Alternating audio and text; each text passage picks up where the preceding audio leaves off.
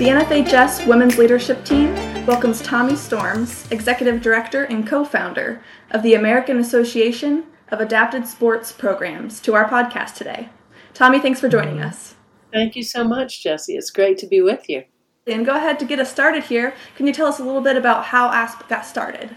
I can. Um, I was head of the music business program for the Art Institutes here in Atlanta, and I am a 35 year broadcaster.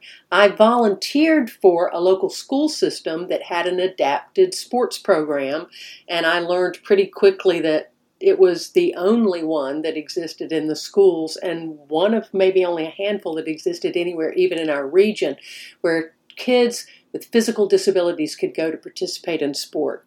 So the short of it is, the Rehab Act was found was uh, created around 1973. Someone in DeKalb schools around 1980 uh, was able to get to the school system and say we really should be serving these students. That resulted in an after-school program, but unfortunately, by about 1990, it had become more adaptive and not adapted. Um, so it was very activity based. So they hired a full time coordinator, their first, out of uh, Emory University, where she was head of the uh, uh, was supervising on the rehab and psych units. Beverly Vaughn is my co founder. I co founded this organization. And Bev came in and asked questions that leaders ask Where are the deficits? What's missing? What isn't happening? And the result was she talked to me quite a lot. Anyone, really, Jessie, she could bend their ear. Bev is quite passionate about this mission. So she uh, grabbed me and reeled me in, and I've been involved now for about 30 years. But we did call it the American Association of Adapted Sports Programs. And I just want to explain quickly why we chose that name.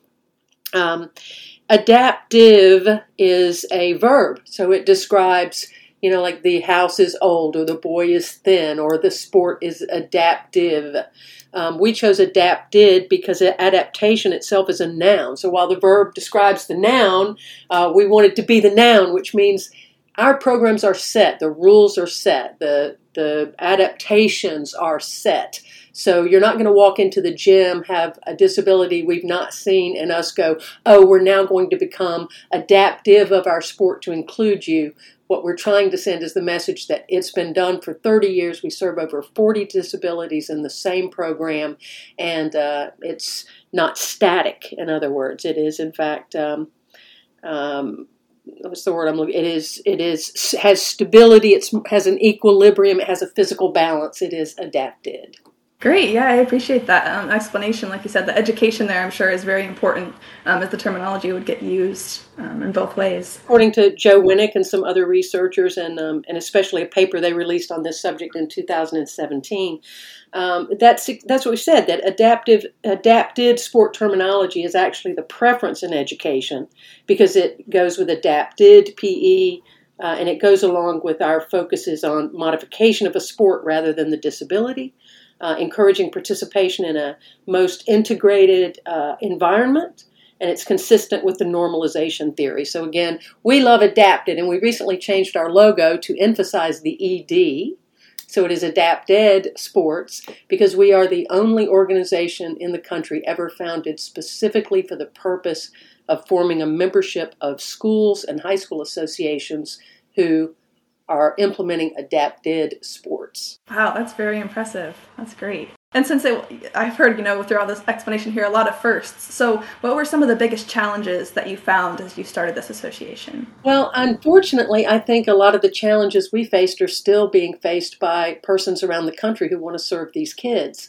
Um, you know, the, the ADA and even IDEA mirror the language from the 1973 Rehab Act, which is that we have a responsibility and those with disabilities have a right to the same types of opportunities eh, or so if they can't be acclimated eh, for example on the on the traditional sport team then we have an obligation to give them something that helps them achieve a similar or same benefit better health, te- learning about teamwork, uh, learning critical thinking skills, all of these wonderful attributes that come from sport that we're all aware of translates across the board, whether we're talking about disability or we're talking about able bodied sports.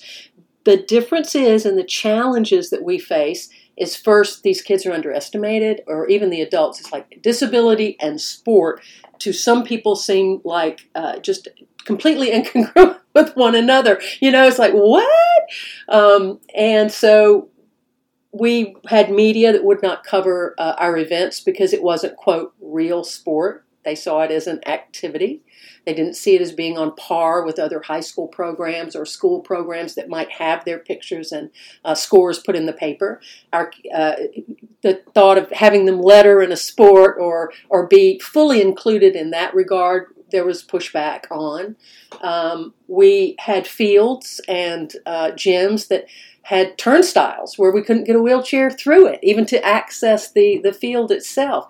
And um, frankly, the other is uh, our own attitudes. And I mean you, me, everyone, uh, with or without a disability in some cases, but certainly those without a disability, uh, not being in a place of understanding the that there's really no different. Uh, it's a ball, it's a bat, it's a gym, it had there happens to be a wheelchair, but so are there skateboards and and uh, bicycles. You know, it's a piece of sporting equipment. And I think I should say that over sixty percent of the kids who participate in our program, and we have hundreds participating in the state of Georgia, um, are uh, ambulatory.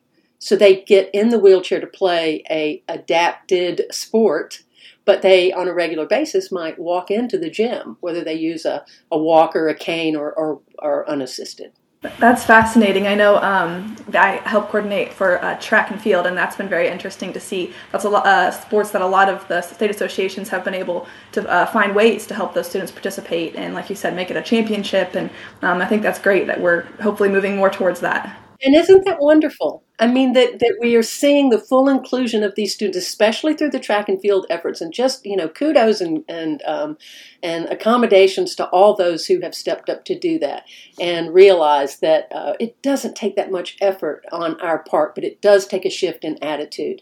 And that means everybody gets to walk in the door everybody gets to go.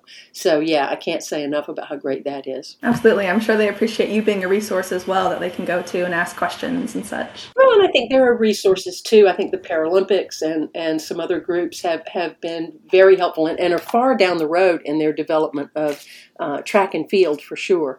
I think our claim to fame, well, I know that it is, and we have an embarrassment of accolades because of it, um, is we've been able to crack the nut of what has to happen on the educational level.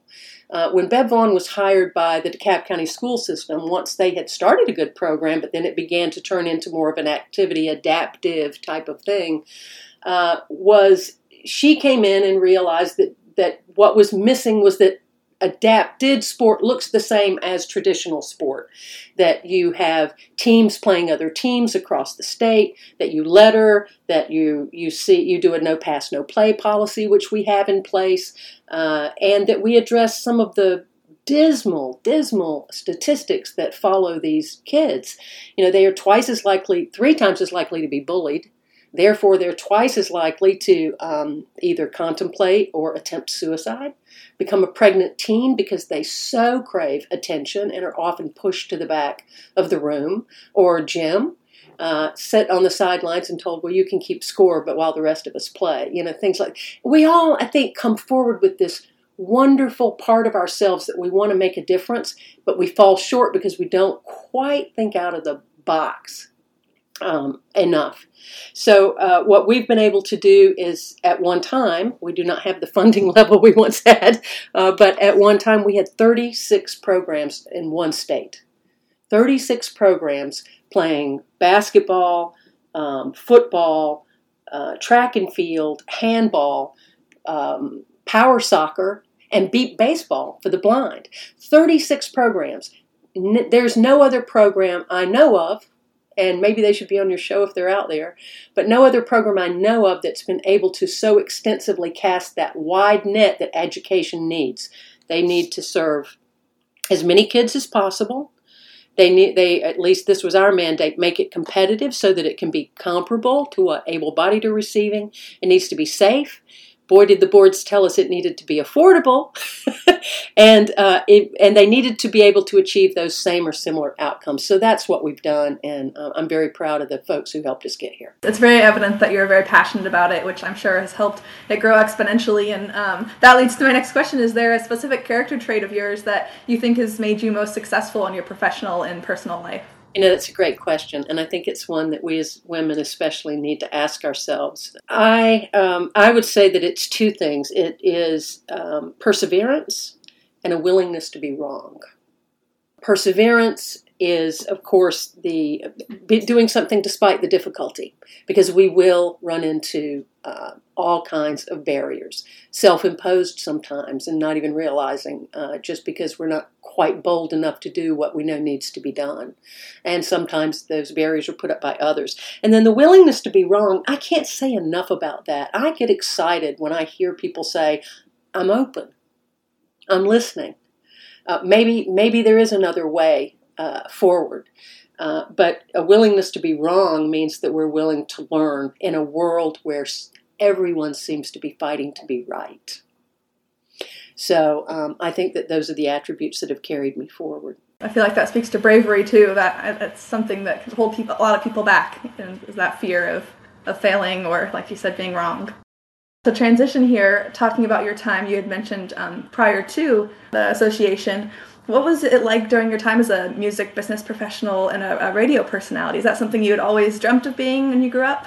Well, that's where the um, that's where the perseverance and willingness to be, to be wrong was learned. Uh, that was the petri dish. Um, I am. I don't mind saying I am having a significant birthday this summer when I I get my red uh, white and blue card from the federal government to uh, to uh, save greatly on on medical costs. So, so I started. Uh, I graduated from college in 1981, and I was already in radio, um, working at a small radio station near my college in South Carolina, and. Uh, Ronald Reagan, when he was elected in 1980, he hired a guy named um, Donald Fagen to be head of the FCC. And what Ronald Reagan did that was so wonderful is he he um, what's the word deregulated uh, broadcasting. You used to have to go and practically be an engineer and take a test, know how to build the station before they'd let you on the air and talk about it.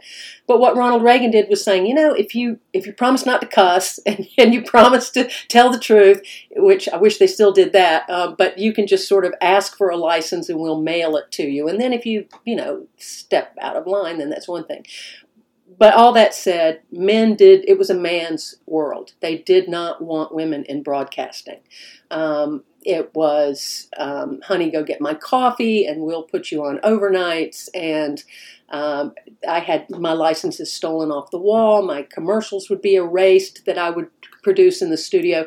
All forms of, of intimidation, and we don't want you here. Uh, certainly, that wasn't everywhere that I worked, but it was something that women in broadcasting in the early 80s and even 70s dealt with. So you just had to kind of work around it, not make people bad and wrong. You never get anywhere by making people bad and wrong.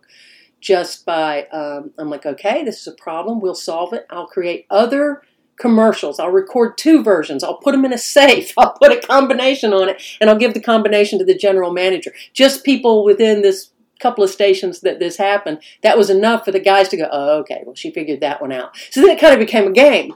And then it kind of became, you know, befriending those who initially saw you as foreign or other. And that just, I've found, has worked for us.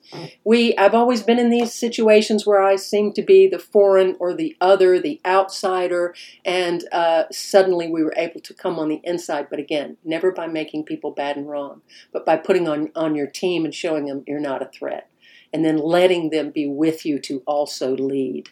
Um, great things come from that. I'll say one more thing about that, and let and we'll move on. Harry Truman said, "There is no uh, end uh, or limit to what can be achieved if no one cares who gets the credit." And that's the other thing. When we set our ego aside, amazing things happen.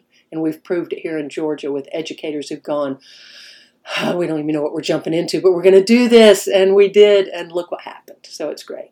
Oh, that's great. That's a very cool story. I'm sure, like you mentioned, of being in a male dominated industry early on, um, were you able to find any female mentors that kind of helped you along the way, or were there the male allies that you found uh, helped get to where you are today? Oh gosh, thank God for our male allies, right? I mean, they just, you know, I I don't want to be too old fashioned, but the knight in shining armors are still out there in business and otherwise. We have our uh, we have our men who do support us.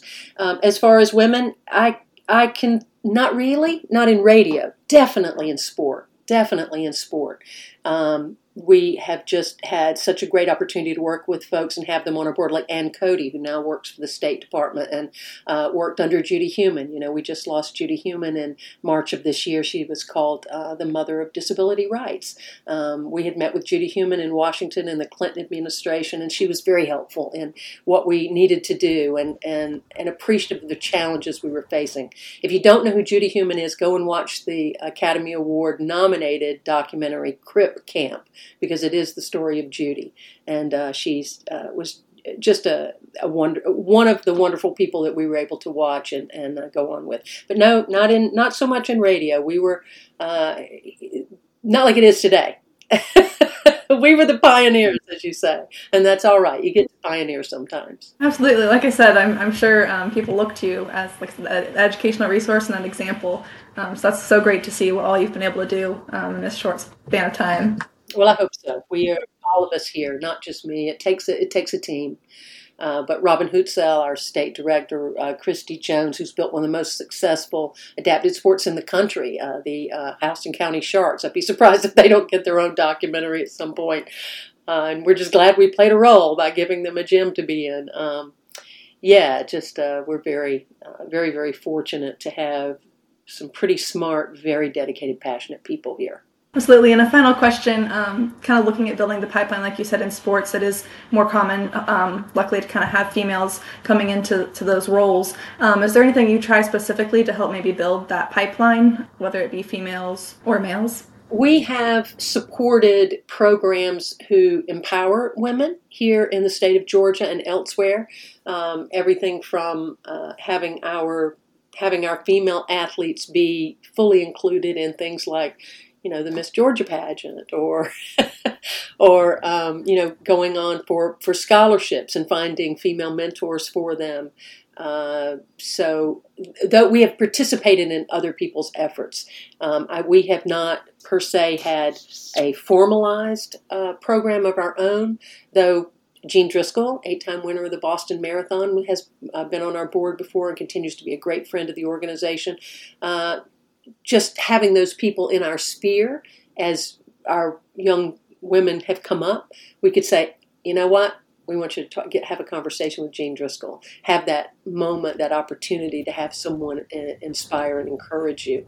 So, um, and then remember, we're a membership of schools.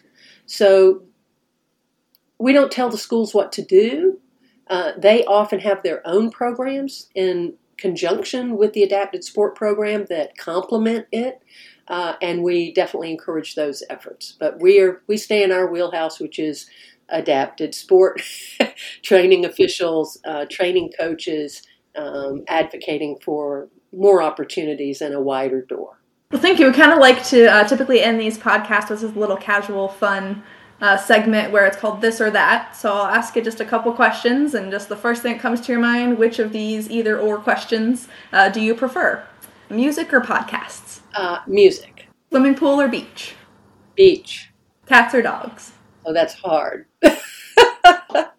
dogs, but I've, I've had both and love both. Uh, summer or winter? Uh, summer. Waffle or pancake? Oh, that's good. I'd say waffle, actually. Okay. Uh, and then pizza or pasta? Oh, I gotta. Um, and then you had to give me the hardest one at the end, right?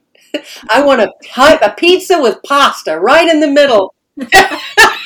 I like that. That was actually. when I was writing these up, that was the one I struggled with the most. I'm like, oh man, those are really close in my mind. Right? I know. That's a hard one. It definitely is. Oh, well, um, thank you very much again for your time. On behalf of the NFHS Women's Leadership Team, we really appreciate you taking your time out of your busy schedule to join us today um, and provide the valuable insights that you have. Thank you, Jessie. I appreciate it. I'm very honored by the opportunity, and I encourage anyone who has any questions, uh, you know, please reach out. That's what we're here for. We're happy to help your questions about how do we get what we call America's sidelined kids in the game. Thanks again. Absolutely. Thank you very much, Tommie.